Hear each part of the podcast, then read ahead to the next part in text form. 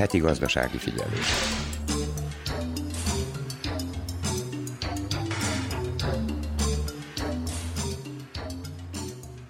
Idén is vannak, vagyis voltak üdülési utalványok a belföldi turizmus népszerűsítésére. A 100 ezer darab 5000 dináros csekk három nap alatt elfogyott, az idegenforgalmi szervezetek pedig újabb 150 ezer kibocsátását kérik. Jelenleg 3000 vendéglátóhelyen lehet fizetni velük a szállást. Hegedűs Erika köszönti a heti gazdasági figyelő hallgatóit. Rekordméretű az új befektetők száma Szerbiában, főként Kínából, az Egyesült Államokból, Németországból és Japánból jelennek meg új cégek. A növekedés a vártnál jóval alacsonyabb, de legalább van. Emellett pedig az árfolyam is stabil az országban, mondják a közgazdászok, hozzátéve, hogy Szerbia a gazdasági növekedést a külföldi befektetések rekord beáramlásával érte el, amelyek értéke csak nem 4,5 milliárd euró volt tavaly. A külföldi befektetések hatására a munkanélküliség is alacsonyabb. Az elmúlt évben 9% alatt maradt. Tavaly hivatalosan 25 ezer szerbiai költözött külföldre, miközben 30 ezer munkavállalási engedélyt adtak ki külföldi állampolgároknak Szerbiában. 20-25 ezer alkalmazott hiányzik az ország vendéglátóiparából. Több mint 6 ezeren hagyták el a szállodaipart az utóbbi néhány évben,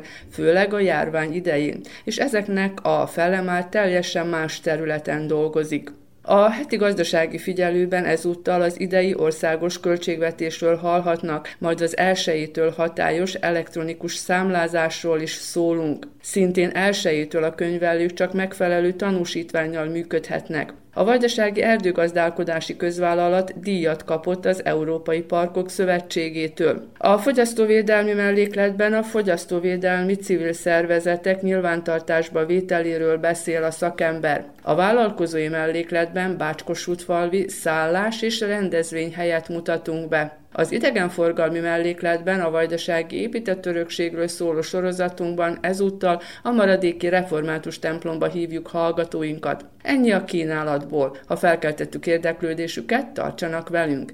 A munkatársak Nagy Emília, Miklós Csongor, Konya Kovács Otília, Verica Polyánkovics és Milán Miknyák nevében tartalmas időtöltést kívánok.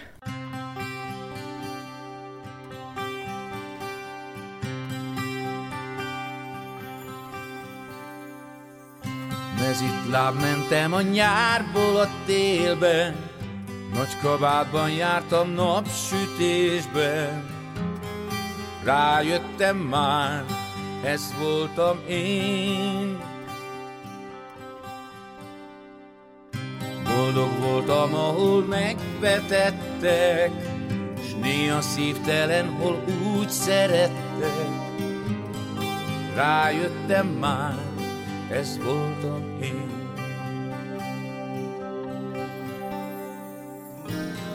Mindig csak a felhők közt jártam, S mire végre visszataláltam, Rájöttem már, hogy lassan menni kell.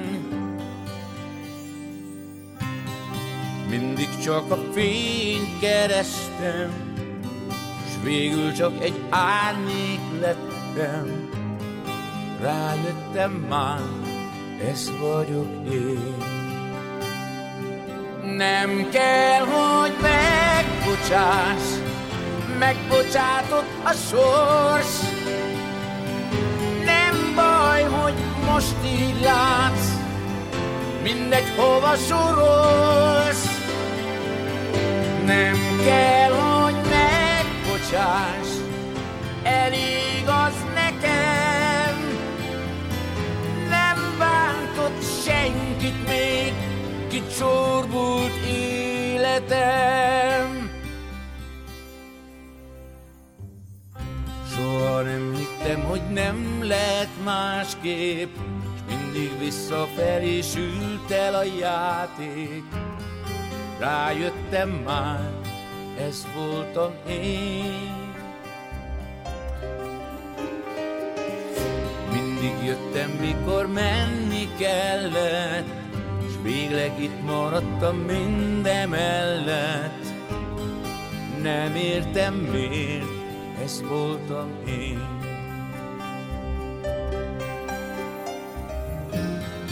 Volt, amikor messzire szálltam, többé már nem ér el a szárnyom. Elfáradt már, mégis szállni kell. Mindig álmodtam egy szebb világról, s lassan eltűnök a nagy világból. Még nem jöttem rá, miért vagyok én. Nem kell, hogy megbocsáss, megbocsájtott a sors. Nem baj, hogy most így látsz, mindegy hova sorolsz. Nem kell,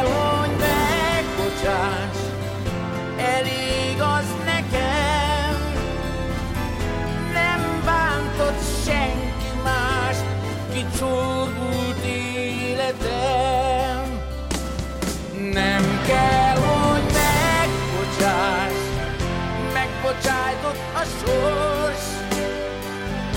Nem baj, hogy most így látsz, mindegy hova sorolsz. Nem kell,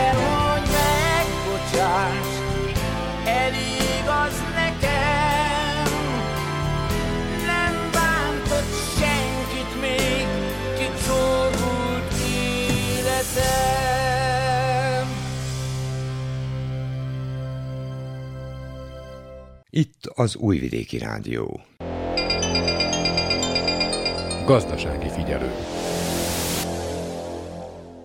Az idei költségvetés számszerűen nagyobb lesz a tavainál, több pénz jut a nagy beruházásokra, a tudományra és a mezőgazdaságra, de kevesebbet kap az oktatás és az egészségügy, mondja Ökrész Rozália parlamenti képviselő. Az ország költségvetése az állampolgárok életszínvonalának megőrzésén jelentős befektetéseken és az energetikai célú ráfordításokon alapul. A 2023-as évi országos költségvetés két és fél százalékos bruttó hazai össztermék növekedést látott elő, mérséklődő 11,1 százalékos infláció mellett.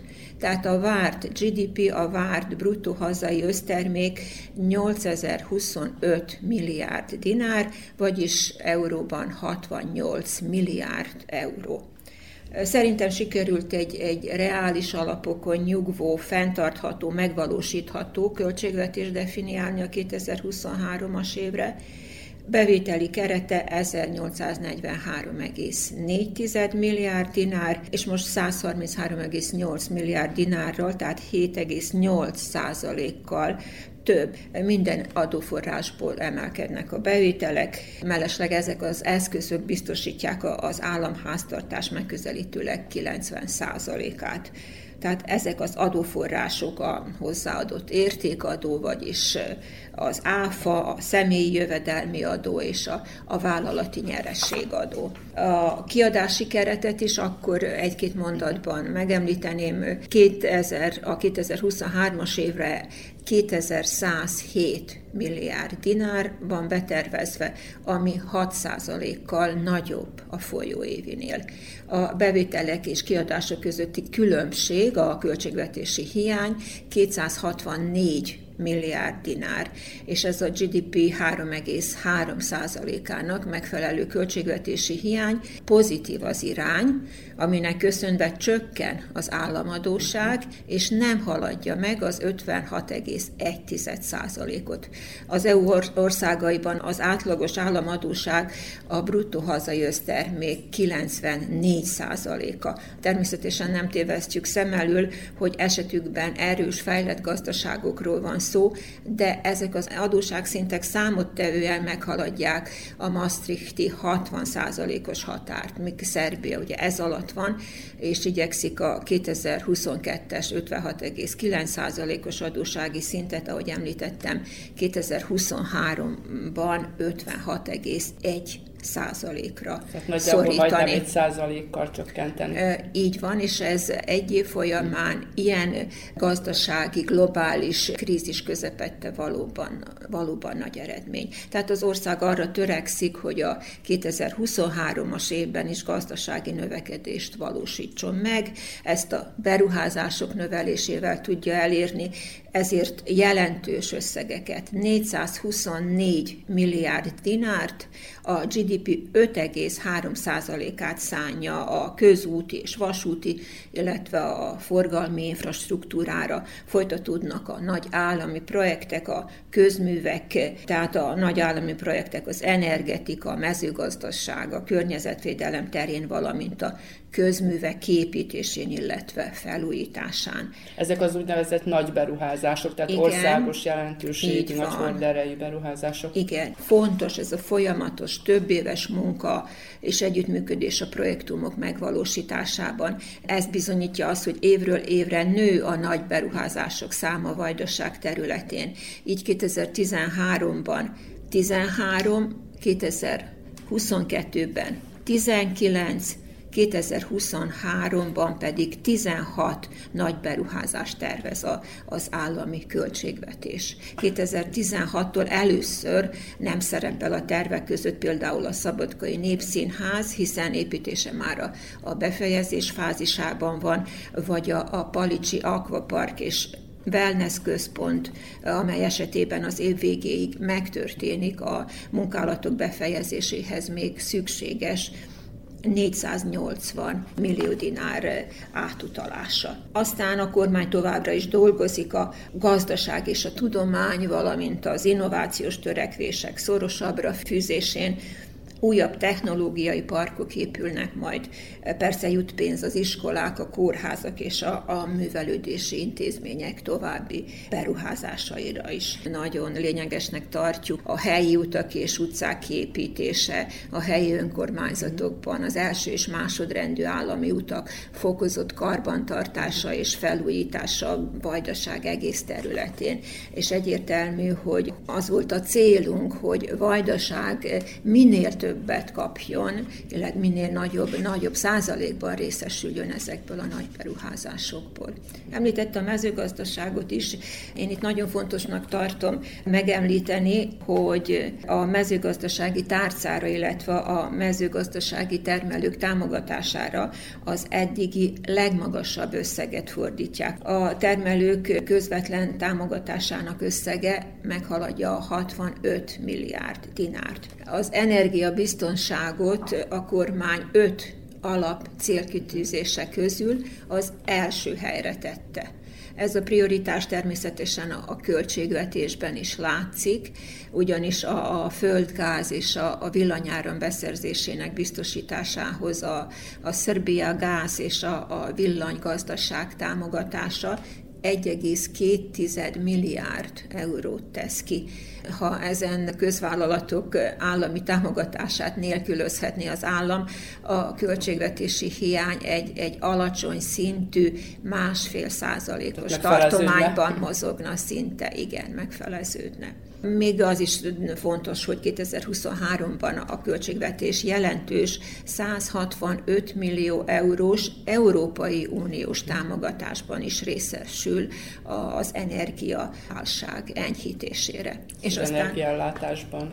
Így van, nagyon-nagyon nagy szerepet játszik. És aztán itt van ez a nevezhetjük harmadik pillérnek, ez pedig a, a lakosság életszínvonalának megőrzése érdekében a közférában dolgozók január 1-től 12,5 százalékos béremelésre számíthatnak, miközben a katonai személyek havi járandósága 25 százalékkal lesz magasabb a nyugdíjakat is növelik az év első napjától 12,1%-kal, ami a most megvalósított novemberi nyugdíj emeléssel együtt összesen 20,8%-kal magasabb havi bevételt jelent. Január 1-től 14,3%-kal növekszik a minimális munkabér, vagyis azok, akik minimál bérért dolgoznak, 40.020 dináros fizetésre számíthatnak.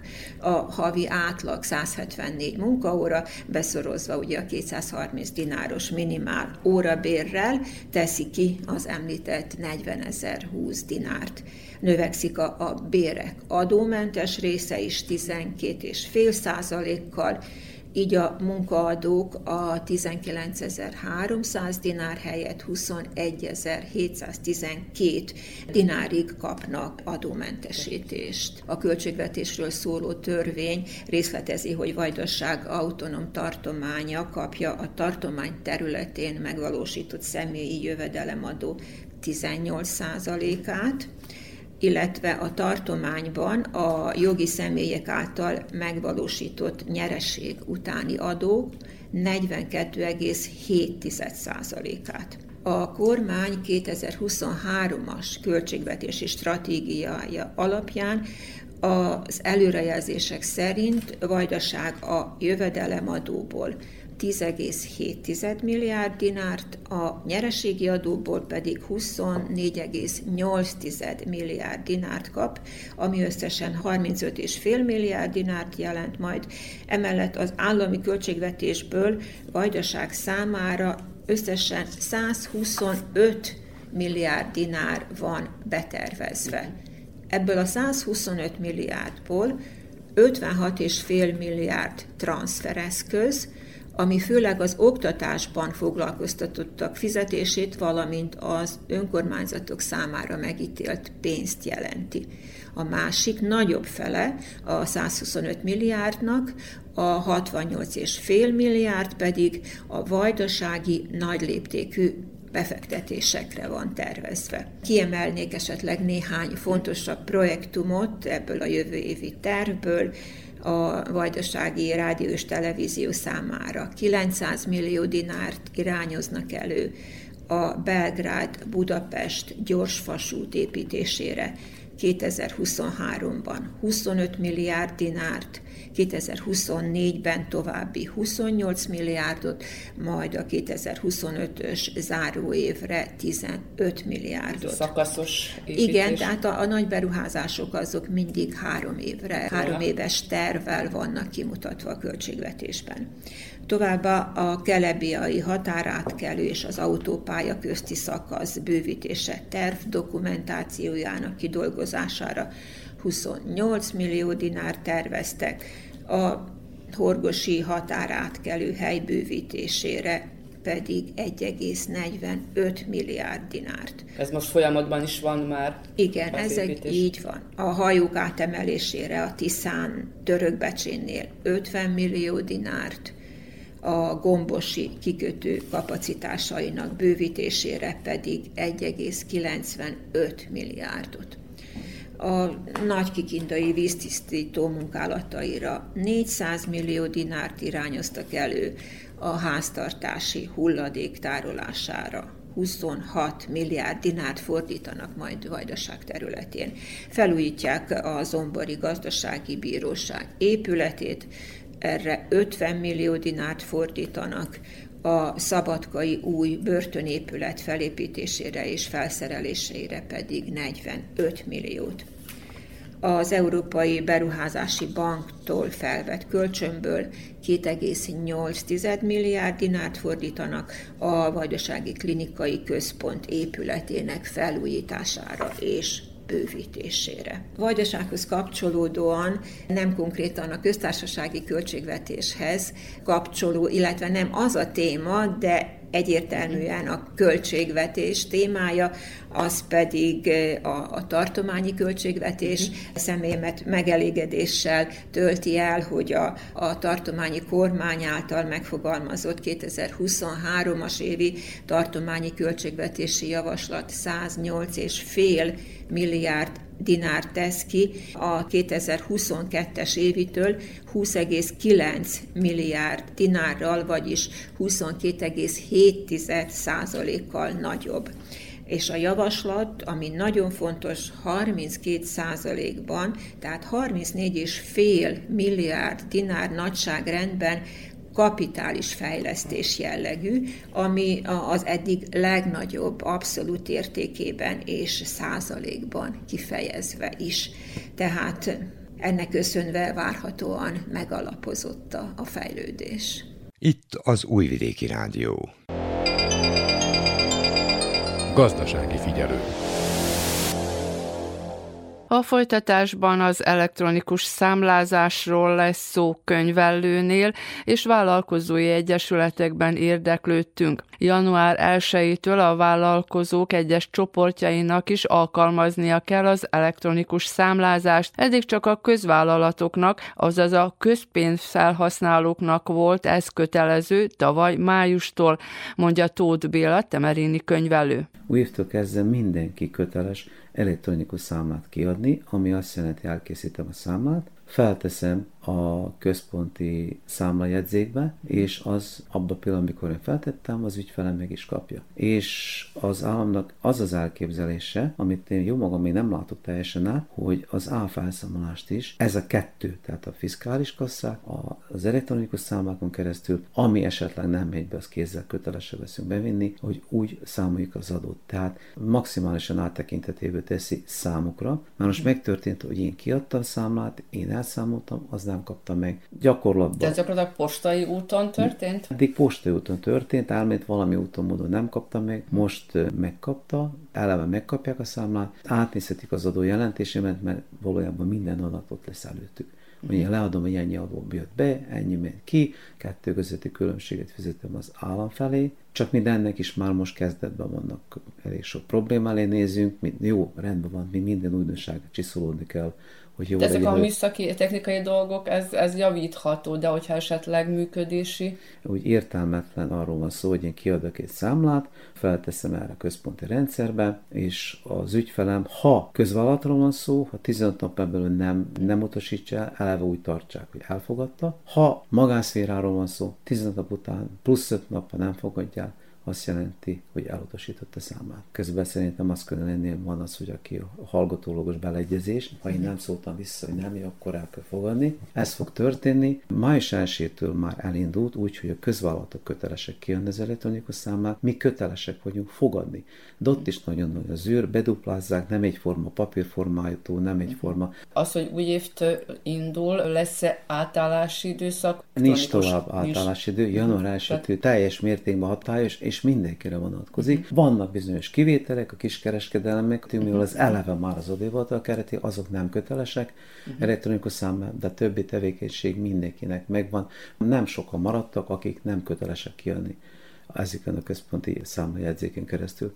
Az embereknek mondhatom így a számláknak, hát lehet, hogy szabad felmérésem 95%-a köteles lesz, és ez új évtől indul teljes felhasználásban. Tehát papírformában hiába kapok számlát, nem bírom elszámolni az adót, mert nem elektronikusan kaptam. Tehát ez gyakorlatilag akkor mindenkire, majdnem, ahogy említettek? Majdnem, majdnem mindenkire, így van. Vonatkozni fog, a szoftvereket kell összehangolni, gyalog is be lehet vinni, de jó, most akinek van egy két-három számlája, ez beviszi gyalog, de akinek naponta van 150 számlája, ezt muszáj szoftverleg, mert van lehetőség, az is nagyon szépen el van készítve, májnak még van egy ilyen démo, felhasználási módon lehet játszani, föltenni, kipróbálni, hogy át még jó megy, már ott megy, akkor menni fog a rendes használatba közben is. Tehát ez el van készítve, itt ez a rész elindul. Itt is van rengeteg kérdés, de ezt már egyszer halasztották, uh-huh. ezt a rendszert. Szerintem, ahogy a kasszákat is, nem fogják halasztani, úgyhogy január 1 el fog indulni. Ez nem ugyanaz az elektronikus számlaküldés, amit a polgárok például kapnak a közvállalatoktól. Nem, azért csak nem. tisztázzuk a hallgatókkal. Persze, az, amit a kapnak a polgárok, azok e-mailen keresztül kapják, PDF formátumba kapják, ez pedig azt jelenti, hogy be kell nekünk magunkat regisztrálnunk ebbe a rendszerbe, uh-huh. be cég. kell cég, vagy hát magánszemély nincs előrelátva, mint cégbe kell regisztrálnunk, kell, hogy legyen felhatalmazásunkat, akkor bírunk belemenni, onnan bírunk úgy küldeni, mint kapni. Mert most nagyon sok cég, akit már tudnák, hogy benne van, már annak küldik elektronikusan. És még van. És de itt is lesznek már gyakorlatban nagyon sok kérdések, de erről majd, mikor már lesz több tapasztalat. Az elektronikus számlázásról szóló január 1-től hatályos rendelet azok számára kötelező, akik az általános forgalmi adó rendszerében vannak, viszont mentesülnek alóla azok, akik 8 millió dinárnál kisebb forgalmat jegyeztek egy év alatt, nyilatkozta tavaly decemberben Vanyúr Gabriela, a Topolyai Vállalkozók Egyesületének korábbi titkára. Tehát amennyiben egy vállalkozó számlát állít ki, akkor különböző módon kell megjelölnie a fiskális kasszában azt, hogy kinek a számára állította ki a számlát. Ugye 2022. május 1-től vezette be az állam az e-faktúra alkalmazását is. Talán az elfiskális kasszákra való áttérés volt a könnyebbik falat a vállalkozók számára, viszont az e-faktúra bevezetése hatalmas kihívást jelentett, mivel az, amikor megjelentek, illetve amikor toll kötelezővé lett téve az e-faktúra használata, akkor még az a rendszer, amelybe ezeket a számlákat be kellett vezetni, nem úgy funkcionált, ahogy kellett volna.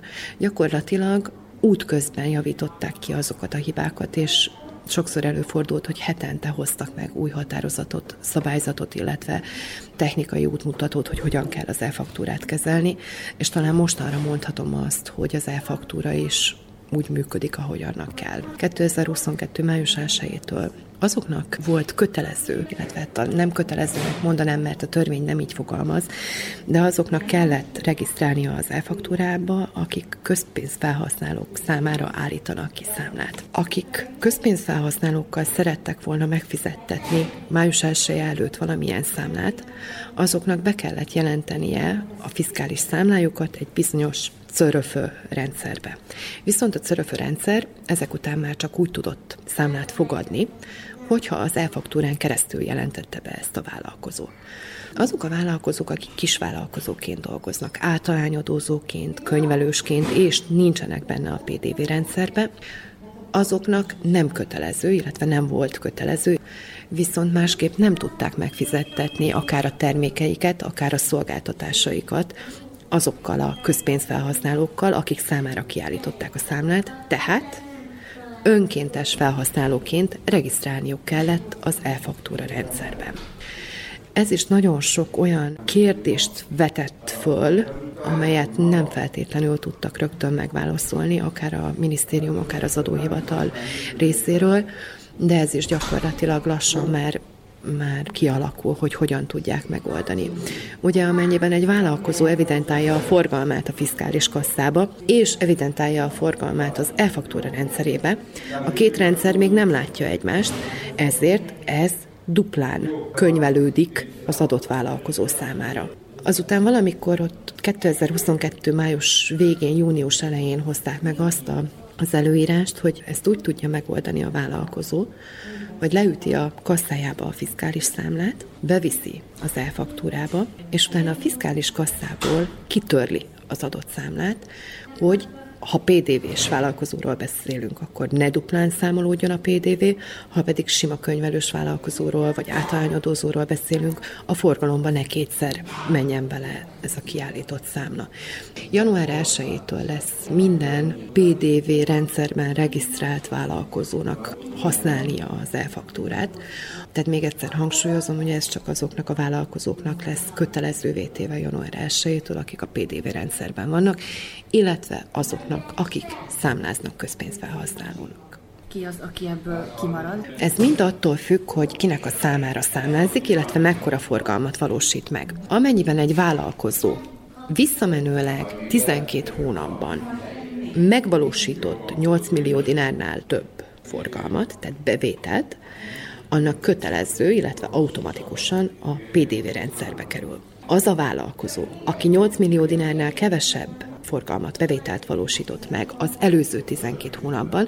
Ezt azért hangsúlyozom így, mert nem naptári évről beszélünk, tehát nem januártól decemberig. Tehát amennyiben nem kerül bele a PDV rendszerbe, akkor nem lesz kötelező regisztrálni az e-faktúrába. Csak akkor, amennyiben közpénzfelhasználónak állít ki számlát a fodrászok, a kozmetikusok, a manikűrösök, amennyiben nem végeznek szolgáltatást közpénzfelhasználónak, nem kötelező regisztrálniuk az e-faktúrába. Az elektronikus számlázás drágítja, de közben egyszerűsíti is a cégek munkáját, mondják a Nagybecskereki Munkaadók Egyesületében, ahol Kónya Kovács Otília érdeklődött. Félig meddig újdonságnak számít az e-számlázás. Ez mennyiben jelent előnyt, vagy mivel jár egyáltalán? Bálint Izabella, a Nagybecskereki Munkaadók Egyesületének igazgatója. Az elektronikus számlák, bár sokan még mindig félnek tőle, mondhatjuk, hogy helyet, energiát és pénzt spórolnak. A alkalmazását 2023. január 1-től tervezik. Igaz, hogy a közvállalatok már júliusban bevezették, ami azt jelenti, hogy azok a cégek, amelyek a közvállalatokkal dolgoztak, azok már júliustól kizárólag elektronikus formában számláztak, vagy kaptak számlát tőlük, és az új évtől pedig kötelező lesz minden cég, amely benne van persze az áfa rendszerben, hogy egymás között elektronikus módon számlázzon. Mondhatjuk, hogy ez egy újabb lépés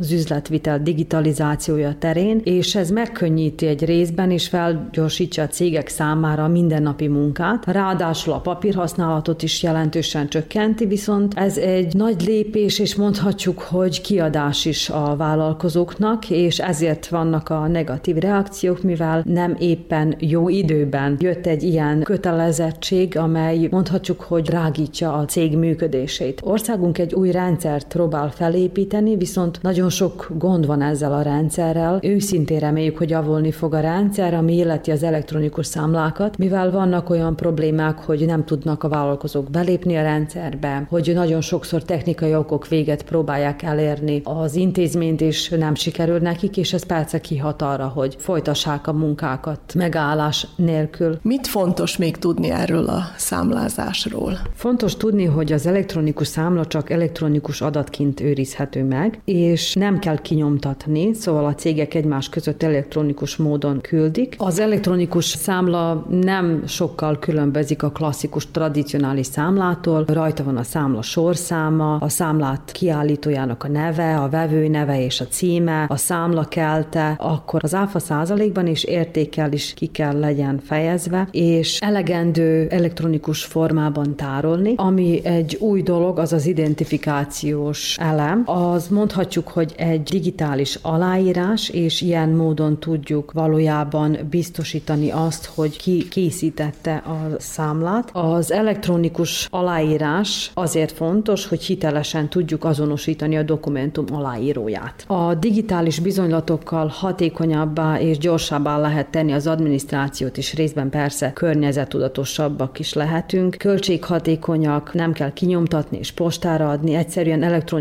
úton továbbíthatjuk őket, és folyamatosan nyomon követhetőek az elektronikus számlák státuszai. Itt az Újvidéki Rádió. Gazdasági figyelő. Január 1-től kizárólag a tanúsítványjal rendelkező könyvelők folytathatták munkájukat. A számviteli törvény szerint ugyanis újból be kell jegyeztetni a már eddig is működő cégeket. Ehhez azonban meg kell szerezni a tanúsítványt. Az év végéig csak a könyvelő cégek felettett eleget ennek a követelménynek. A részleteket Tóth Béla, Temerini könyvelő mondja el megkaptam a licencet, mint hát tükörfordítással mondom felhatalmazott könyvelőm egy egyetemi végzettség igényelt, mivel új évtől kezdve van egy külön cégjegyzék a könyvelési szolgáltatás végzőknek be kell, hogy legyünk jegyezve, amit mi már megtettünk. Ez nálunk újdonság. Ez újdonság, ez új évtől kezdve van, ez is új évtől kezdve előrelátva. Utoljára hallottam egy adatot, hogy 9000, több mint 9000 ügynökség van Szerbiában, abból mindössze akkor ez egy hónappal ezelőtt volt, mindössze 1700 volt bejegyezve. Itt nagy gondok fognak lenni, mert sokan nem vették komolyan, és ha mind, mind visszatérek a fiskális kasszákra, hogy az állam megint kitartó lesz, és nem ad halasztást, uh-huh. akkor gondok lesznek. Tehát gyakorlatilag ez azt jelenti, hogy akkor, hogyha olyan nem mérleképes, tehát nem engedéllyel rendelkező könyvellő cégnél van egy vállalkozás, akkor hoppan marad, hogy nincs, aki végezze? Nem végezheti tevékenységet. Uh-huh. Úgy kezdve, aki nincs ide bejegyezve, uh-huh. tehát vagy ő tulajdonos, vagy valamelyik munkásnak van uh-huh. ez a képesítése, tehát most nem tudom magyarul a licenc, ami van, amit kaptunk, ad, abban az időben, amit lehet, az se volt mindegy kinévizsgáztunk, mert sokan adtak ilyen papír, de csak a számvevőségi szövet, számvizsgácson, vagy a revizora, tehát szárnyalán így. Számvevők, igen. Számvevők, azok voltak a revizor szövetsége, azok tudták kiadni ezeket az elismervényeket, és akinek az van, csak az bírja magát regisztrálni. Tehát a könyvvizsgáló cégek is. Mi kell ahhoz, hogy valaki ezt a tevékenységet elég most csak egy ilyen középiskolát befejezni, hogy valaki dolgozhasson, akár előbb csak valakinél a cégben, vagy azért sokkal több kell ehhez? Azon hát, túl, hogy szeretni kell a számokat. Ami ezt illeti, eddig a papírig eljutni nem éppen könnyű, mert hallom a kollégáktól fiatalabbak, akik vizsgáznak, hogy bizony nagyon nehezen.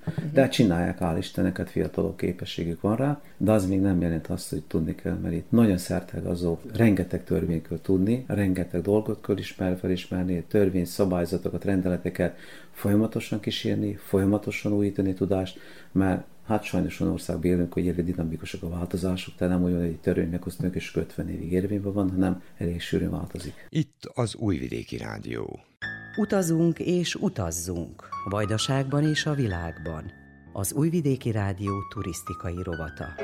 Mintegy 20 ezer ember hiányzik a szerbiai vendéglátóiparból, áll az Infostud munkaközvetítő portál felmérésében. A legnagyobb kereslet pincérek, szakácsok, konyhai kisegítők és bármixerek iránt van. Két vendéglátóipari létesítményben érdeklődtünk. Nagy Emília összeállítása. A topolyai Cseri Csárda most van túl az újranyitáson. Cservenák Robert tulajdonos elmondta, szerencsések, amiért családi vállalkozásról van szó, így nem szembesülnek a munkaerőhiány problémájával. Tehát manapság nagyon nehéz munkást találni, főleg a vendéglátásban. Nekünk az a privilégünk, vagy a szerencsénk, hogy nekünk a családban is, majdnem a családi élet stílus, hogy vendéglátósok vagyunk, mert én is már 40 éve lassan már benne vagyok a szakmában, tehát én szakács, meg pincér vagyok hivatalosan, a fiam szintén szakács, a lányom az zenei művésznő, úgyhogy mind foglalkozunk ilyen dolgokkal. Nekünk nem volt olyan nehéz, de viszonylag manapság nagyon nehéz találni kádert vendéglátásba, mindig kevesebb tanult van, sokan mennek külföldre, sajnos ez van. Nekünk egyedül az a szerencsénk, hogy mindenkünk ez a családba benne maradt egy kicsikét, és akkor még tudjuk csinálni. Más külső befolyással nélkül. A Zentai Papuli étterem nagy múltra tekint vissza. Gerezsíros Elvira tulajdonos kiemelte, a náluk dolgozó emberek egy régóta jól működő csapat részei, ám ha valaki felmondana, nehezen találna új munkaerőt. A munkaerő megtalálása és a megfelelő munkaerő megtalálása a vendéglátásban sohasem volt egyszerű. A mai világban meg azt hiszem, hogy talán még nehezebb. Tehát ez egy nem új keletű probléma, ezzel már én azt hiszem, hogy egy öt, talán tíz éve is szembesülnek a vendéglátósok, hogy a megfelelő munkaerőt megtalálni nagyon nehéz. Talán a szakképesítés is, tehát az oktatás nem a megfelelő megfelelő szinten van, ez is egy problémát jelent, és mi itt a városban, tehát mi egy kisvárosban, Zentán élünk, ez talán még inkább kifejezett, hogy egy kis közösségről beszélgetünk. És ugye esetünkben a szakács és a pincér az, ami egy elég keresett szakma. Én azt látom, hogy a munkánkban szükség van a fiatal munkaerőnek a lendületére, de ugyanígy az időseknek a tapasztalatára. És ez a kettő együtt ad egy jó csapatot. Mi jelen pillanatban elegen vagyunk, de ha már egy, esetleg kettő személy ebből a csapatból valami miatt kimarad, akkor viszont már hiány lesz nálunk az étteremben munkaerőből, és nem akarok erre gondolni, de nem tudom pillanatnyilag, hogy honnan is tudnám pótolni a kieső munkaerőt. Nagyon nehéz pincéreket is találni, pedig ez egy nagyon szép szakma. Valahogy, mintha a fiatalok nem lennének nyitottak erre a pincér, illetve a felszolgáló szakmára. Igaz, hogy egy kicsit nyitottnak kell lenni, kommunikatívnak kell lenni. A rátermettség valójában minden munkában szükséges, és valahogy mégsem veszem azt észre, hogy a fiatalok erre nyitottak lennének fiatal alatt itt a 20 éves korosztályt értem. Később már, tehát ez a 30-40 éves korosztály, ott talán nyitottabbak erre, de a 20 évesek mindenki menedzser szeretne lenni. A szakács szakmában még nagyobb a probléma, mivel ott tényleg egy megfelelő alapképzés szükséges lenne. Zentához a legközelebbi iskola, az Szabadkán van. És nem biztos, hogy a Zenta és Zenta környéki fiatalok Szabadkára mennek vendéglátás tanulni, illetve szakácsnak tanulni, és így a szakképesítés is problémát jelent ebben az esetben. És az önök munkásai régóta dolgoznak a papuliban? Igen, mi mindig arra törekedtünk, hogy megtartsuk a munkásokat. Ugyanúgy a pincéreknél és ugyanúgy a szakácsoknál is. A vendég, amikor bejön az étterembe, nagyon jó érzés neki, hogy már egy megszokott arc fogadja. Mindig arra törekedtünk, hogy ne legyen nagy fluktuáció a munkásaink között. És én azt hiszem, hogy a dolgozónk, aki már itt van, ő is két és fél éve itt van. Az összes többi munkásunk az meg már régebb óta. Van olyan például egy pincérünk, aki már több mint 30 éve itt dolgozik, és van egy ilyen szakácsnő is. Ők már mind nyugdíjasok, tehát már nyugdíjasok lettek, viszont tovább folytatják a szakmát, én hiszem azt, hogy elhivatottság is van a szakmájuk iránt, szeretet is van benne, és egy jó közösséghez tartoznak, és nekünk munkaadóknak az is egy nagyon fontos feladatunk, ami nem mindig egyszerű feladat, hogy egy jó munkaközösséget alakítsunk ki. Utazunk és utazzunk, Vajdaságban és a világban. Az Újvidéki Rádió turisztikai rovata. A Vajdasági Erdőgazdálkodási Közvállalat tavaly elismerést kapott az Európai Parkok Szövetségétől, amely immár 20 éve díjazza azokat a védett területeket, amelyek a fenntartható fejlődés jegyében idegenforgalommal is foglalkoznak. Kókai Roland igazgatót a díjról és a tevékenységükről Miklós Csongor kérdezte. Az Európark Federáció 20 év ezelőtt kezdett kiadni ilyen elismervényeket, okiratokat, még pedig a, a fenntartató turizmus a védett területek témában. Tehát ez abból áll, hogy a védett területek környezetében lévő turisztikai potenciálokat összekötni a védett területekkel. Tehát van egy 20 tagú fórum, ez az északi Dunamellékről beszélünk, ez egy 20 ezer hektáros védett terület, speciális természetvédelmi rezervátum. Mi vagyunk a projektnek a vezetői, de még a, a projektben, a fórumban benne van 20 partner, Zombor, község turisztikai szervezete, valamint maga a város, ugyanígy Apatin, ugyanígy Hócság, Odzsacinak a turisztikai szervezet is, meg az önkormányzat is valamint civil szervezetek, női civil szervezet, méhészek, sporthorgászok, Monostorszegi helyi közösség, Pikec csárda, Banyai fürdő. Tehát ez nagy összefogás. Igen, egy nagy összefogás, és arról szól, hogy megnövelni ugye a turisztikai látogatottságot a természetvédelmi területen is, meg minden ezeket a turisztikai potenciálokat is magasabb szintre emelni, mint kínálatot, valamint egy akciótervet, egy cselekvési tervet, hogy mit fogsz megcsinálni a következő öt évben. Csak akkor benne vannak ilyenek, hogy a Dunamenti Schwabok múzeuma Apatinban, meg Zomborba, még nem ad rá az Európai Unió pénzt erre, hanem ezt vagy a város finanszírozza, vagy ugye a kultúrminisztérium, stb. stb. De vannak ilyenek, hogy bicikli utaknak a kialakítása, erdei sétányok kialakítása, mert természetvédelmi területben nem biztos bemenni bármikor, meg bárhova, hanem meg vannak a sétányok, ahol szabad a polgároknak ugye, mozogni. Tehát megvan, hogy mit csinál a Vajdaság erdei, ebből mit csinálnak az önkormányzatok, civil szervezetek, vannak ilyen régi fakvumpla készítő, meg kézműves műhelyek, akik, akik benne vannak ebbe a 20 fős fórumba, és igazából ezt 2023-27 között kell megcsinálni, de ezt már mink egyszer ilyenben benne voltunk. Tehát 14-től 19-ig az, az akciótervet nagy mértékben végrehajtottuk. Hogyha valamelyik eredményt nem valósítsuk meg, akkor nincs semmilyen szankció, de hát amíg nem csináltuk volna meg 70-80 százalékát, amit leírtak 2013-ban, akkor most nem kaptuk volna meg másodszor is ezt a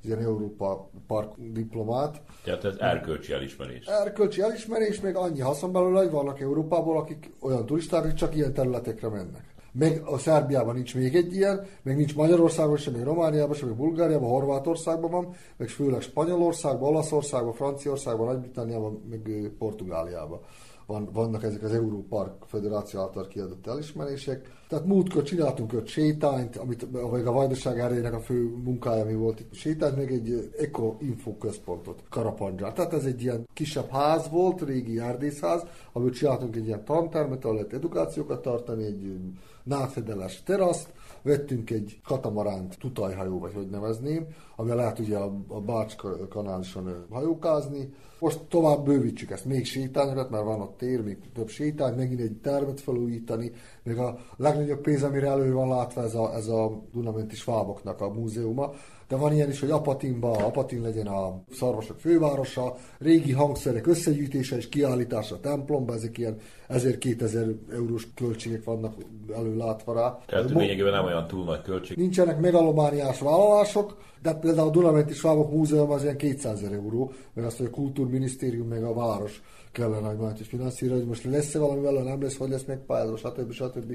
Ugye ezt Apatin is, meg Zombor is előlátta, tehát azok, azok mondjuk nagy költségek, ugye 7-800 ezer euróra főleg, hogy ez a kettő épület ez elviszi több, mint felét a költségnek, meg hogy ez meg lesz valósítva, nem lesz, de hát előlátták, meg ha már előlátták, akkor nem csak, csak azért, hogy rajta legyen a papíron, hanem az azért van rátéve a papír, hogy egyszer meg is kellene, hogy valósuljon, és a következő öt évben. Béregen a falusi házat átalakítani könyvtárrá, például ezek ilyen kisebb projektek. A lényeg az tehát akkor az lenne, hogy a természetvédelmen keresztül a turizmust is valami formába fölbuzdítani, és a kettő oda vonzza a látogatókat egymáshoz. Igen, ez az, hogy aki eljön horgászni, az lehet, hogy nem tudja, hogy el lehetne menni ebbe a speciális rezervátumba, de el lehet menni, meg hogy egymást ne bántsák. Tehát ez a turizmus, ami ott megvalósul, az ne legyen a, a speciális rezervátum kárára. Ez ami nagyon lényeg. Az egy fenntartható turizmus.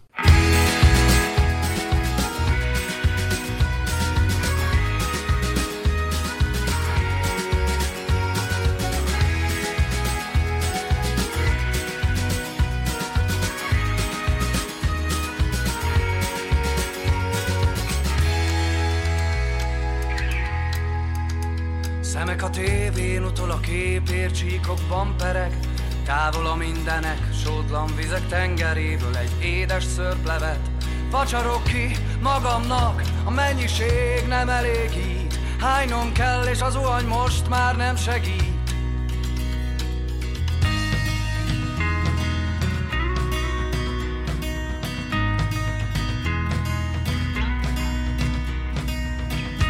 Alkoholtól fóbiát, az észlelésem már kihagy tétován áll. Szép az idő nálam, ez így most nem lesz jó. Ugyanaz a félálom megint, nem, nem, nem, nem jó így. Pálya végén egy utolsó szín, ez így most nem lesz jó. Az egyed a festménynek beint, nem, nem, nem, nem jó így. Nem találom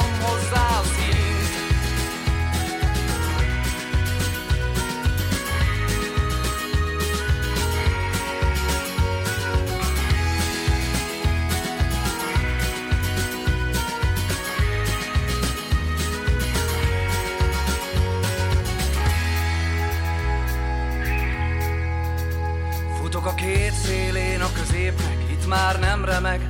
A lába senkinek, elképzelt sorok mentén A dallamok lehet elvesznek, elveszhetnek Még veszekednek órákon át. A szemem sarkából egy varázs tükörpont most kiállt.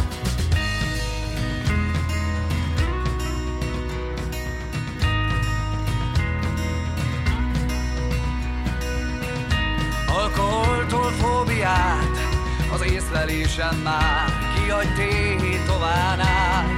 Szép az idő nálam, ez így most nem lesz jó. Ugyanaz a félálom megint nem, nem, nem, nem jó így. Pálya végén egy utolsó szín, ez így most nem lesz jó. Az ecset a festménynek beint, nem, nem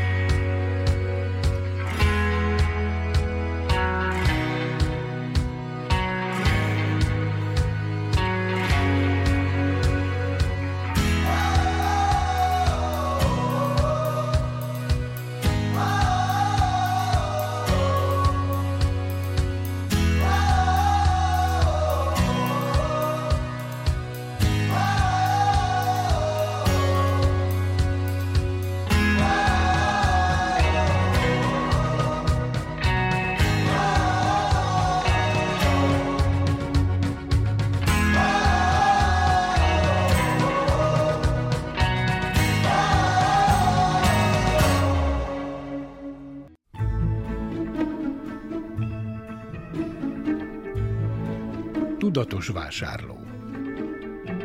Fogyasztóvédelmi percek az Újvidéki Rádióban, a Zentai Fogyasztóvédelmi Központ támogatásával. A fogyasztóvédelmi mellékletben a fogyasztóvédelmi civil szervezetek újbóli nyilvántartásba vételéről beszél Molnár Csikós József, az Entai Fogyasztóvédelmi Központ munkatársa. A Fogyasztóvédelmi Központunk november végén megkapta a végzést, hogy újra belettünk írva a minisztériumnál, mint fogyasztóvédelmi szervezet. Ez arról van szó, hogy a, a törvény január 1-től életbe lépett, hogy az összes civil szervezeteknek, aki fogyasztóvédelemmel foglalkoztak, újból kell nekik regisztrálni, és előírtak itten bizonyos dolgokat, amitnek eleget kellett, hogy tegyünk. Elsősorban az eddigi munkánk alapján biztosítanunk kellett, hogy továbbra is eleget teszünk a törvénynek, másodszorban pedig két foglalkoztatott kellett, hogy fölvegyünk állandó munkaviszonyba, egy jogász, meg a másik lehetett, amit sugaltak, hogy közgazdász legyen. Mi ezen dolgoztunk egész januártól errefelé, azt mondták, hogy az Entei Fogyasztóvédelmi Központ példa lehet a többi fogyasztóvédelmi központra a Szerbiában. Gyakorlatuk, tapasztalatuk már van a működésben, ugyanis több mint tíz éve működnek. 15 év elmúlt a működésünk ideje, de nem is arról volt szó, hogy hogy dolgozunk. Uh-huh. Tehát nem itt, a szakmai része itt volt a nem, kérdés. Igen, nem az volt a kérdés, hanem itt az, hogy a formai jogi követelménynek eleget tegyünk és tudni való, hogy egy beográdi vagy egy újvidéki fogyasztóvédelmi központnak adva van már eleve az a nagy terület, és akkor ő az beírja, hogy 300 ezer fogyasztót képvisel, utasít vagy előadást tart, Nekünk meg itt Zentán ugye abból indultak ki, hogy a két foglalkoztatott az gyakorlatilag sok is de mi is ezt állítjuk, hogy mi olyan szépen megvoltunk ennélkül is. Ugyanúgy végeztük a munkánkat, mind az újvidéki, mind a beográdi, de így látták elő, hogy, hogy legyen. Na most mi itt megtaláltuk a megoldást, találtunk jogást, találtunk közgazdást. Ez részmunkaidőben, vagy teljes munkaidőben? Teljes munkaidőben ez a gond. Találtunk közgazdást, meg hát le kellett hivatalosan regisztrálni is a az igazgatóbizottság tagjait, tehát végzettség, gyakorlat szempontjából mindenki megfelelt annak a követelménynek, amit ott kértek. A tevékenységben azért nem változik, tehát ugyanazokat a feladatokat látják el, amelyeket eddig, vagy abban is módosul valami? Hát gyakorlatilag ez meg kell, hogy maradjon eddig is. Tehát nekünk a, a fogyasztók érdeke, hogy így dolgozzunk. Azt kell mondanom, hogy ebben a nagy akciókban, amik van, hogy e-mail küldjük a fogyasztókat, meg informáljuk, az még meg kell mondani, itt még nem megy. Tehát vannak idősebbek. Te személyes kapcsolat inkább. Igen, én azt mondom, hogy mindig ez abból erednek az eredmények, legalábbis nálunk, hogy bejön az a fogyasztó, és személyes kapcsolatot teremtünk, hogy tudjuk azt, hogy a, az, amit ő fölhoz, mint problémát, hogy az valódi vagy nem valódi. Tehát ez nagyon lényeges, mert azért vannak itt is uncottságok. Nekünk a, a, a munkánk, ez a része, ez megmarad, mert van egy jó, ügyeletes csapatunk, bejáródott, szoktunk néha előképzést, ha van változás, összehívjuk délután, bemegyünk, elmondjuk egymásnak, hogy mire kell, hogy vigyázzatok, vagy mi az, ami probléma, vagy nektek van-e valami olyan, amit esetleg most meg kellene, hogy vitassunk, de a fogyasztóvédelem azt megmondom őszintén, át kell, hogy gondoljuk. Tehát egy, egy olyan programot kell összeállítanunk, ami megfelel az új követelményeknek. Hogy ezek micsodák? Tehát az, hogy nagyon sok hívásunk van, mobiltelefonról, és azt nem is tudom evidentálni. Meg az a legnagyobb probléma, nem látom a tárgyat. Tehát én nekem fontos az, mikor valakinek akarok segíteni, hogy lássam a tárgyat, hogy mit vett, milyen garancia van hozzá, hogy vette, számlája. Hogyan tudja dokumentálni. Igen. A legnagyobb probléma, hogy a számlát mindig eldobják. Uh-huh és ha nem dobnák el, az nagyon fontos. Na most ez hogy továbbítsák nekünk, hogy mink azt lássuk minden nap, hogy az a számla hogy van kiállítva, jó-e, nem jó-e, vagy csak valamit átvettek, ezt megint csak látni kell. Hogy hogy tudjuk online úton még ezt megoldani, nem tudom, majd biztos, hogy van még rá valamilyen gyakorlat. Én beszélgettem újvidékiekkel, majd próbálgatjuk beiktatni. De a, másik, hogy föl kell, hogy készítsük a mi tagságunkat, de a mi tagságunknak kellene, hogy elmenjünk falvakba, a városba, hogy ezt fölhívjuk a, a fogyasztóknak a véleményt, hogy valóban, hogyha nektek ilyen problémátok van, akkor tudjátok, hogy ez mivel jár. És hogy kihez fordulhat. Igen. Kihez, és milyen dokumentáció, hogy nem szabad semmit eldobni, hogy ez már neki nem kell, meg kell őrizni mindaddig, még a garancia rajta van azon a terméken. Fogyasztóvédelmi percek az Újvidéki Rádióban, a Zentai Fogyasztóvédelmi Központ támogatásával.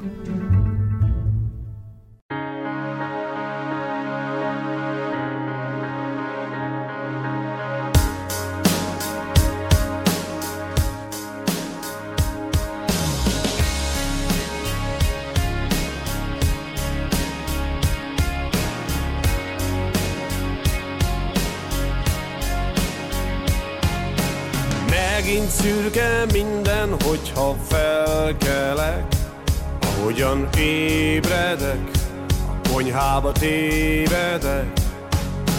Elég mindenből most már ennyi is. Minek elkezdeni, minek a holnap is? Elég volt vége, nem érdekel A munka, a gondok,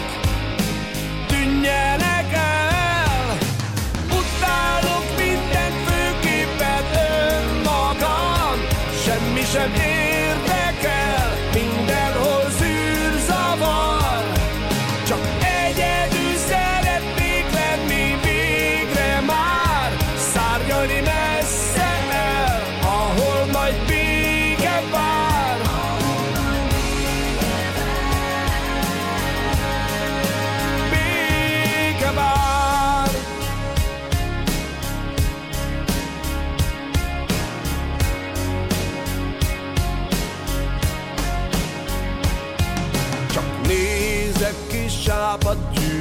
fejemből. A pocsi kávémat remegő kezemből. Borzasztó unott vagyok már megint. A párom rám legyint Ő tudja miért van így. Elég már vége Nem érdekel. A csekkek, a balhék Tűnjenek el minden főképpen önmagam. Semmi sem érdekel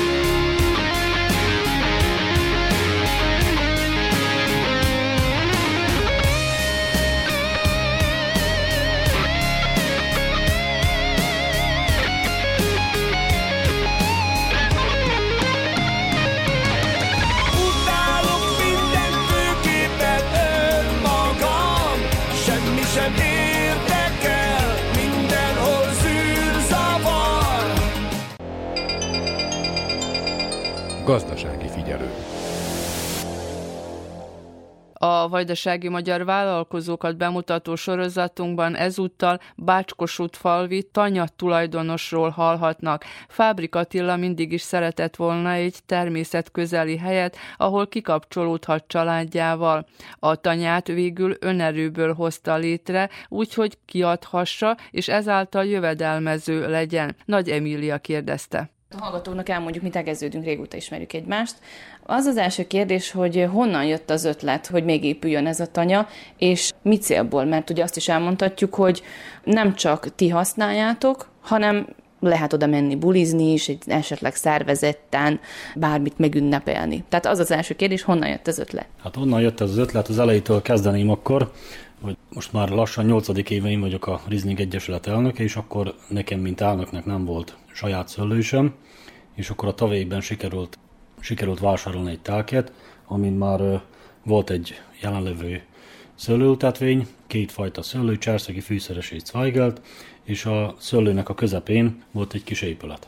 És akkor többször kimentünk ott a barátokkal, ismerősökkel főztünk minden, és akkor hun, a napsütött bennünket, hun megállsztunk, mindig valami baj volt, és akkor úgy indult az egész, hogy csinálunk csak egy kis féltetőt, hogy ne ázzunk, hogyha kimegyünk még egy kis sütőrészt. Hát és akkor utána úgy megálmodtam egy kicsit komolyabb dolgot, hogyha már csináljuk, akkor, akkor az legyen egy nagy terasz, egy ilyen, hogy, hogy tudjunk ott 30-40 ember is el tudjon férni. És akkor a végén addig-addig tervezgettem az egészet, hogy ugye megalakult ez a, ez a kis tanya. Nem is akartam én ezt a padlásra is csinálni, de akkor útközben ugye jöttek a tervek, mindig álmodtunk egy újat, egy, ugye láttunk itt is, másfele is mindenfele járunk, és akkor láttunk több részt, és akkor úgy, van az egész, hogy van alul egy terasz rész, ami olyan 35 személyes, asztalokkal, padokkal, mindennel, és akkor utána föl lehet menni a felső részre. Ott még van egy ilyen kilátó rész, ahonnan nagyon szépen látszik a, ez a Kossuth-falvi szőlőskert, ugye mert itt vannak kint a szőlőskertek, ami a telecskai dobokon fekszik, és utána ott még ott az a nagy terasz fölött, akkor már úgy csináltam meg, hogy oda csináltunk egy kis, most ez nem egy első osztály, egy full extrás szoba, de csináltunk egy mégis egy kis pihenőt, hogyha mondjuk egy, egy idegen társaság jön, például Topajáról vagy Bajmokról, amire már volt példa, és ott tudnak aludni. Az hány helyes az alvórés? Hát max heten lehet uh-huh. ott aludni, de működik a dolog, már én is aludtam kint, meg többen is aludtak már kint, úgyhogy jó működik. És akkor utána, mikor ez megalakult, ez a felső rész, ugye itt, itt rendelkezünk, van egy sütőrész, ahol lehet főzni, sütögetni, stb. Van egy szép kis konyha, ahol van egy konyhabútor, lehet mosogatni. És akkor ezt a felső részt, mikor befejeztük, akkor nekem volt még egy vágyam, hogy legyen egy pince kint a szőlőbe. Na most első a végén nem egy pince lett, hanem ez is átalakult útközben. Lefelé csináltunk egy nagyon szép ilyen félkörös lépcsőt, amit a YouTube videón lehet is látni. És ott, mikor lementünk, kiásottam a pincét, fölfalaszták a mesterek, rátettük a tetőt, akkor már hogy néz ki, hogy nincs előtt egy terasz. Akkor csináltunk elébe még egy teraszt, ami elég nagy lett, mondhatom, hogy egy ott közel ilyen, hát most nem tudom, még nem számoltuk ki pontosan, de ilyen 60-80 fő vígan elfér. Voltak már többen is, mert múltkor volt egy ilyen, kibérelték tőlem. Fiatalok is csináltak egy ilyen technopartit, és kérdeztem tőlük, mert látom, sorakoznak az autók, jönnek a DJ-k, fények, mondom, itt meg mi lesz, azt mondják, hát legyen technopart lesz, és akkor jönnek az ő társaságok, az ismerősök, az csak közel százan leszünk. Most nem tudom végül mennyien voltak, mert én ugye nem szoktam ott lenni, én csak ott beindítom a az áramfejlesztőt, mert sajnos még fix áram nincsen, de az is folyamatban van, hogy megcsináljuk, és utána én ott hagytam őket, nem tudom végül mennyi voltak, de egy nagyon jó buli volt. És akkor ott ez az alsó részen még terveztem oda egy kemencét is, úgyhogy ott van egy, van egy kis kemenc, amiben majd lehet, még nincs teljesen kész, vannak még hiányosságok, de hamarosan befejezünk mindent, ahol lehet pizzát sütni, akár egy kemencés krumplit, vagy valami cserépedénybe valamit főzni. Az mellett van egy, egy nagy sütő, ahol malacot, bárányt, bármit lehet sütni. Persze itt ugye minden megvan, nekünk oda a forgató, a rúd, a motor, ezeken mindennel rendelkezünk, meg 50 személyre megvan mindenünk, tányér, az evőeszközök, poharak, pálinkás, van boros pohár is, van szörpös pohár, úgyhogy ilyesmire készültünk. Ez lenne az a kis tanya, amit én eddig elkészítettem. Na most nagyon sok fejlesztés kell még itten. Most épp az utat csináljuk le, mert eddig földes út volt, de most lesz szilárd út le, de nagyon sok tervem van még, de majd meglássuk lassan, hogy az idő hogy forogja ki, hogy mit tudunk megvalósítani, meg mit nem az idejében. Ha már tudjuk ugye, hogy van saját borod, pálinkád, ezeket is meg lehet ott vásárolni, el lehet fogyasztani, és utólag, ami elfogyott, azt kifizetni, vagy ezt előre kell jelezni? Mert sokan tudják, hogy szoktam csinálni pálinkakóstolót, és tavaly évben volt már ott kint kettő pálinkakóstol is, amit ott kint tartottam a tanyán. Voltak egyszer nálam a vajdasági művészek, itt a művésztelepen volt egy találkozók, és akkor nekik szerveztünk egy pálinkakóstolót kint, ami hál' Istennek nagyon jól sikerült. Mindenkinek tetszettek a pálinkák, meg ott nagyon szép az a, az a természet, ott naplemente, meg az a holdvilág, meg minden az a, az a szép természet, ami van ott lent a, ott abban a völgybe is, az, az mindenkit megfog, és nagyon nagy sikere volt ott is a pálinka kóstolónak, persze lehet, kinek melyik pálinka ízlik, utána tudnak vásárolni, és ugyanígy a borokkal is. Utána kóstoltunk borokat is, és akkor akinek a bor tetszett, akkor tudott belőle vásárolni. Most elmondhatjuk, hogy sokat dolgozol egy telekommunikációs cégnek, vagy a, a munkatársa most is munkából jössz. Honnan volt mégis akkor kezdőtőke ahhoz, hogy létrejöjjön ez a, ez a tanya? Kábel TV szolgáltatónak dolgozok, már 20 éve, meg ez mellett ugye én nekem van nagyon sok gyümölcsösöm, nagyon sok gyümölcsöt termelek, amit tudok, azt, azt mindet kifőzöm pálinkának, úgy értékesítem, ugye most jött ez az új szőlő, itt a bort, ugye a tavalyiban volt elég szép termés, a tavalyi év a 22-es az egy kicsit száraz év volt, kevesebb lé volt, kevesebb bormennyiség, amíg ez mellett nagyon sok mindennel foglalkozunk mi még, mondjuk így elszoktunk másik gyümölcsöseket is korba tartunk, meg ilyen kisebb építkezéseket is szoktunk csinálni, és akkor így lassan össze gyűjtögettem, meg ez mellett ugye még valamennyi földünk is van, és akkor a földműveléssel is foglalkozunk, és akkor lassan így összegyűjtögettem, és akkor én így forgatom a forgatom a pénzt, és akkor így forogta most ki magát, hogy lett egy ilyen szép kis tanya, ami ugye persze bérelhető, tavalyiben sokszor kiadtuk már, volt itt már legénybúcsú, tejfakasztóbuli, 18-as szülinap, az nem is egy, már volt több, a haveri társaságok kimennek, pálinka kóstoló, borkóstoló, azért mondom, nagyon sok mindenre lehet ezt használni, és akkor várjuk az érdeklődőket. Tehát akkor nincs korosztályhoz kötve, úgy gondolod, hogy megfelel ez 18 éveseknek, ahogy mondod, de idősebb korosztálynak is. Hát igen, az idősebb korosztálynak is érdekes, mert ugye nagyon sokan szeretnek kint a természetbe, de nem tudnak hova elmenni, és akkor ugye ide el lehet jönni, és itt egy kicsit pihenni, bulizni, kávézgatni, vagy teázgatni, vagy borozgatni, vagy ki mit szeret. Fűtés az hogy van megoldva?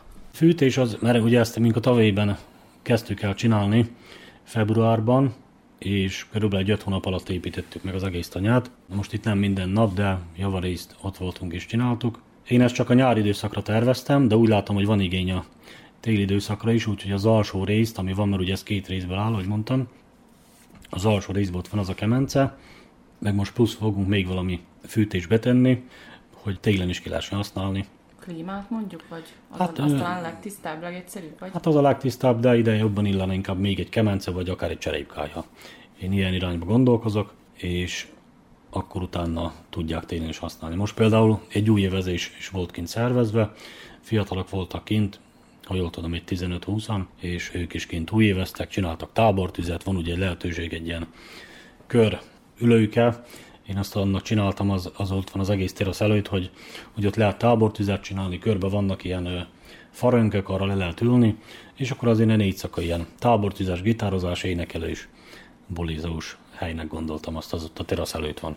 Úgy érzem, hogy a természet tényleg nagyon közel áll hozzá, de ezt ki lehet emelni, hiszen ugye nem a klíma, amit mondtál, hanem inkább a cserépkályha, az is mondjuk sokkal természet közelibb, mint egy gép. Igen, én szeretem az ilyen régi dolgokat, ez a szállás is, vagy a tanya, mind ilyen régi gerendákból van, régi deszkákból van, régi téglákból van, az minden ilyen, nagyon sok régiséget majd ki fogok vinni, terve van itt még sok minden, de hát majd lassan, ahogy, ahogy bírjuk, úgy csináljuk. Igen, a videót, ahogy néztem, nekem is feltűnt, hogy fából van, tehát a, a külső rész az teljesen fából van? Hát igen, az régi padlódeszka, amit lecsiszoltunk, és akkor levédtük ilyen faápolószerrel és avval védjük meg a természettől, hogy ugyanitt élje tönkre az eső, meg a, meg a fagy, meg a nap, meg stb. Hogyha valaki Moravicára érkezik Topolya felől, akkor rögtön a falu szélén baloldalt láthat egy olyan szép kis házat, aminek azt írja az oldalán, hogy Margit House, ez is a tiétek. Az mikor épült és milyen céllal?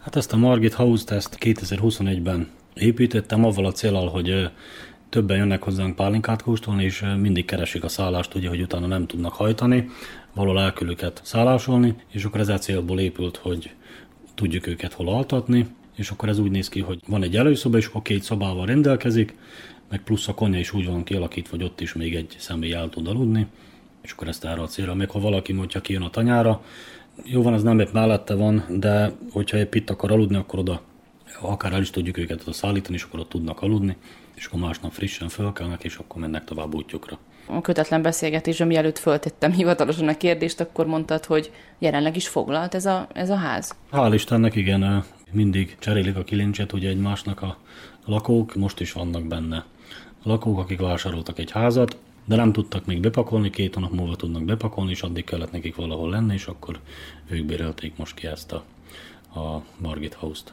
Ez ilyen tájház jellegű esetleg, vagy teljesen modern családi ház? Ez is ilyen kombinált, ugye megint visszatérve, hogy én szeretem az ilyen régi dolgokat. Az egyik szoba az régebbi stílusú, a másik szoba meg ilyen modernabb, a konyha rész meg ilyen kombinált, hogy van benne modern is, meg van benne ilyen retro régi ajtó, mondjuk ilyen régi stílusú, igen. Amott meg a konyhabútor az már modernabb, meg az asztalok, meg stb. De épp jót mutat ez a, ez a modern, meg a retro kombináció. Utazunk és utazzunk. Vajdaságban és a világban. Az Újvidéki Rádió turisztikai rovata. A vajdasági épített örökségről szóló sorozatunkban ezúttal a maradéki református templomba hívjuk hallgatóinkat. A gyülekezet 125 évvel ezelőtt 1898-ban alakult meg, előtte a Beskaihoz tartoztak. Templomot csak később terveztek, de végül egy régi épületet átalakítottak, és 70 évvel ezelőtt tornyot, később pedig közösségi épületet is létrehoztak, mondja Halász Dániel maradéki lelkész. Nem tudjuk, hogy mikor épült, mivel ez az épület már megvolt még mielőtt a gyülekezet megalakult volna, hiszen a gyülekezet alapításának az éve 1898, ez annak köszönhető elsősorban, hogy itt ugye mind magyar római katolikusok voltak a hívek maradékon, és amikor elmentek 897-be Schrossmeyer hírhet püspökhöz, hogy magyar papot kérjenek maguknak, akivel magyarul tudnak kommunikálni, akkor a püspök azt mondta nekik, hogy inkább a kutyák ugassanak a templomban, mint hogy magyar pap misézzem, és ezen annyira fölháborodtak, hogy az akkori katolikus közösségből több mint a fele áttért reformátusnak a nyelv miatt, mert ugye a református egyház már ezen a vidéken is magyar volt. Ugye a szomszéd faluba Beskán volt református templom, ott voltak magyar és német ajkú reformátusok, illetve itt maradékon is volt néhány református család, de azok Beskához tartoztak és ezért az épületet azt nem tudjuk, hogy mikor épült, mert igazából egy gazdag család adományozta ezt a telket az egyháznak, és ez az épület már akkor meg volt. Ebbe az épületbe alakították ki akkor a gyülekezeti termet, illetve a gyülekezeti termen kívül helyet kapott a KIE, vagyis a Keresztény Ifjúsági Egyesület, ami egészen 1946-ig működött, amíg a kommunisták meg nem szüntették. Viszont a két világháború között a gyülekezet elkezdett építeni egy templomot az udvar közepén, de aztán közbeszólt a második világháború, és a második világháború végén a hadisarszként a letett téglákat is, tehát még az alapból is kiszedték a téglákat, azt is elvitték, és ezen kívül pedig ugye utána jött a kommunizmus, amikor nem nagyon lehetett templomot építeni, és akkor döntött ugye a gyülekezet az 50-es években, hogy a még lévő épületet, mivel a kiét már nem használhatták, és a gyülekezeti terem itt volt, hogy átalakítják templommá úgyhogy a két helységet úgymond egyben nyitották, ezért van egy ilyen, ebbe a templomba, a református templomokban nem szokott ilyen lépcső lenni.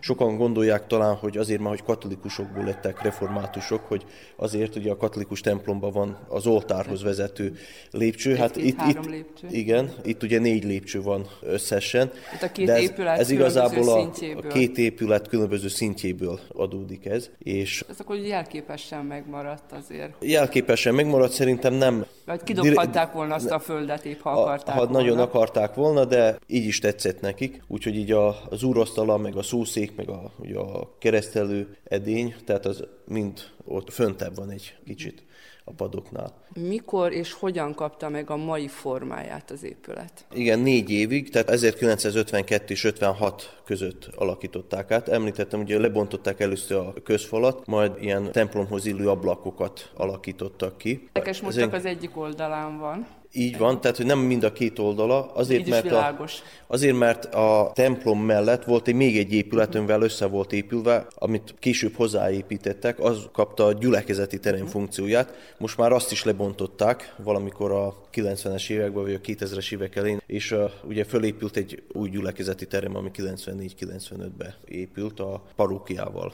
együtt. Ezen kívül ugye 52 és 56 között építettek hozzá tornyot is, tehát a mai torony is akkor épült fel. Sétáljunk egyet a templomban, most itt a főbejáratnál állunk, és hát fölöttünk van a karzat, meg ez a rész a torony rész. A így van, a bejárat, ahol van, tehát van egy ilyen, mondhatjuk, előszoba, és a, az előszoba az gyakorlatilag a torony is egybe. Tehát ez, ez a fal megy egészen föl, viszont a karzatról lehet fölmenni a uh-huh.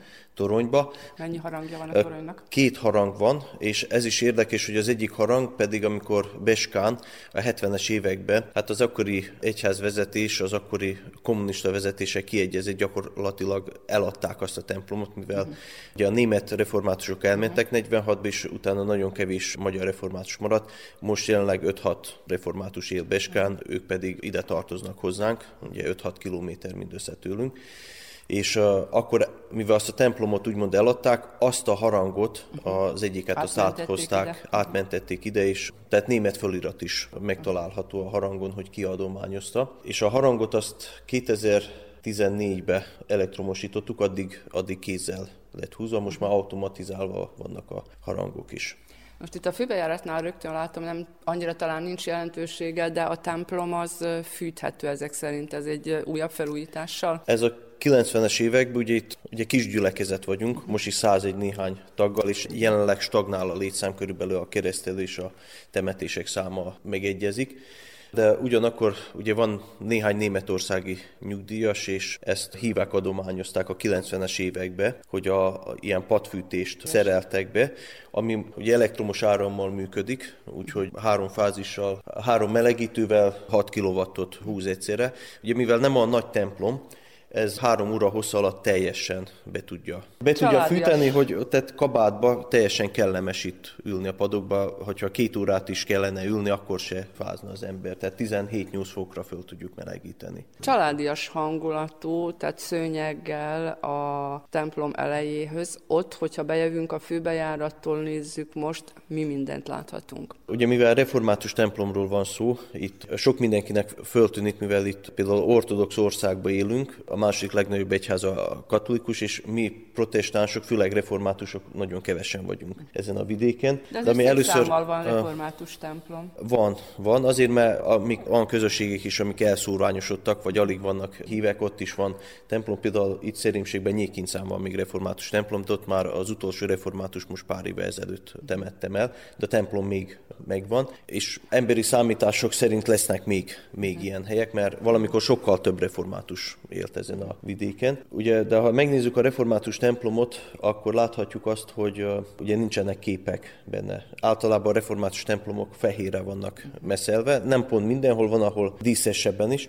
Hát nekünk annyiból nem tiszta fehér a templom, hogy megtalálható fölírva, és ugye sárga háttérszínnel, a két kőtábla a tíz mhm. parancsolattal, tehát a Bibliából egy tíz parancsolattal, még hogyha rövidebben is van megfogalmazva, de a lényeg benne van hogy ugye nagyobb betűkkel lehessen olvasni. Akár innen a templom főbejáratától is ki lehet betűzni és elolvasni. Még az is, aki esetleg nem tudja, hogy mit olvas. Igen, tehát azért, hogy a bárhol ül valaki a padba, hogy el tudja olvasni. Nyilván az ige hirdetésekbe is szoktunk utalni a tíz parancsolatra, és akkor részbe szemléltető eszköz is. Másik fontos dolog egy református templomban a szószék, ami például a katolikus templomokban is megtalálható, de a katolikus testvéreink nem használják olyan sűrű, mint mi. Ugye mi gyakorlatilag minden ige hirdetést onnan végzünk, ez egy református sajátosság, ugye az ige hirdetés, a Biblia magyarázat az van a, egy Isten tisztelet középpontjában, tehát az a fő liturgiai elem, az ige magyarázat, és az mindig, majdnem mindig a, a szószékről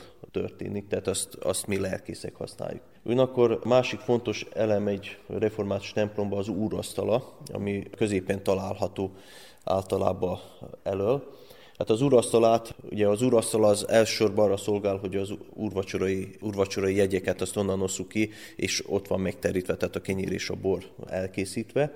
És könnyen meg tudja De mindenki közelíteni. Meg tudja közelíteni, mert ugye ha, ha ketten vagyunk lelkészek, akkor mozgó úrvacsora van, uh-huh. hogy az egyik felén veszik el a kenyeret, a másik felén a bort. Ugye mert nálunk két szín alatti úrvacsorosztás van. Ha meg egyedül, akkor úgy van, hogy a, a kenyeret veszik, például a férfiak jönnek ki először, mert ez a, a Ugye a jobb oldal a férfi oldal, a bal oldal a női oldal, ez a régi hagyomány, ez még mindig tartják és mindig megmaradt. És akkor először a férfiak jönnek ki, de úgy félkörbe körbálják az urasztalát, és utána a bort én viszem ki nekik. De ugyanakkor az urasztalának nyilván más funkciója is van, például az Isten tiszteletét onnan kezdjük, onnan jelentjük be a, az énekeket, és ezen kívül, hogyha vendég van, és például vendégek szólalnak fel, például akár egy ünnepségen, nem csak egyházi vendégek, tehát adott esetben ugye néha például politikusok is részt vesznek egy-egy ilyen alkalmon, akkor bár az a tapasztalatom, hogy a politikusok annyira nem ragaszkodnak és nem szeretnek a templomba beszélni, ők inkább a templomon kívül szeretnek felszólalni, de ha felszólalnak, akkor szintén az úrasztalától szólalnak fel. De nem csak politikusok, hanem külföldi donátorok, vendégek, akár Nyugat-Európából is. Most például utoljára egy holland hölgy volt, aki egy presbiterot, ő is onnan szólott a gyülekezethez. Ugye egy jobb kéz felől található a keresztelőedény. Ott szoktuk keresztelni a gyermeket, de mondjuk rá a keresztelési liturgia szintén az úrasztalától történik, úgyhogy a szülők és keresztülők kiállnak az úrasztal elé, és mi lelkészek pedig ugye szembe velünk állunk, úgyhogy ők a, a gyülekezetnek háttal vannak, és ott történik meg a liturgia, a, a keresztelési beszéd, illetve a kérdéseket ott tesszük fel, viszont a maga a keresztelés szimbolikája, ugye amikor a fejet vízzel öntjük, akkor átmegyünk a, a keresztelő edényhez, és az ott történik meg, illetve az áldást is ott mondjuk a keresztelő edénynél. És hát ugye van a, a református sajátosság az, hogy múzes szék van mindenhol, két oldalt található.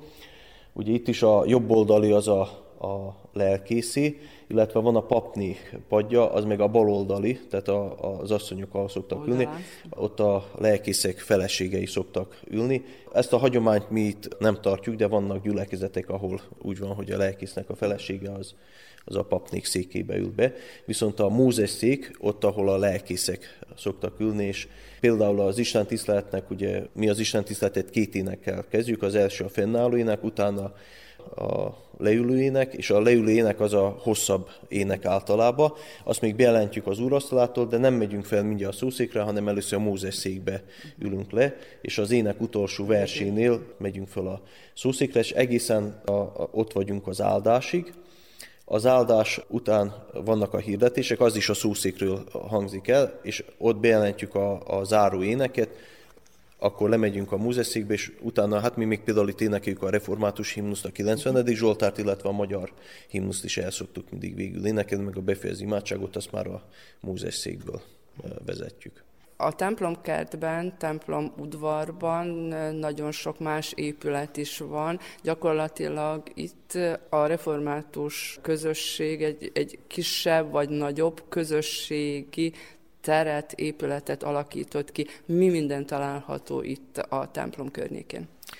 Jó, tehát a, a templom udvaron megtalálható a parókia épülete, amit mondtam, hogy már 94-95-ben építettek. Ott volt régen a lelkészi hivatal is, illetve a gyülekezeti terem, és 2016-ban pedig a tetőteret beépítettük vendégszobákkal és egy közösségi teremmel, ami egybe könyvtár is, és most jelenleg a napközis foglalkozás zajlik ott az általános iskolások, tehát az összevont tagozat részére.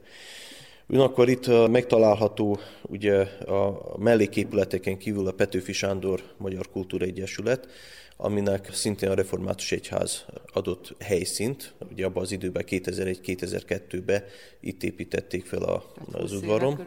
Igen és ami most a legújabb épületünk, az a Bárka Református Óvodának az épülete, amit közösségi épületként is funkcionál, hiszen a földszinten igaz, hogy a óvoda van kialakítva, de lent van egy, a pincébe egy nagy közösségi terem, konyhával, mellékhelységekkel, raktárral együtt, illetve fönt a tetőtérbe vannak szolgálati lakások és irodák kialakítva a hozzájuk tartozó konyhával, mellékhelyiséggel együtt.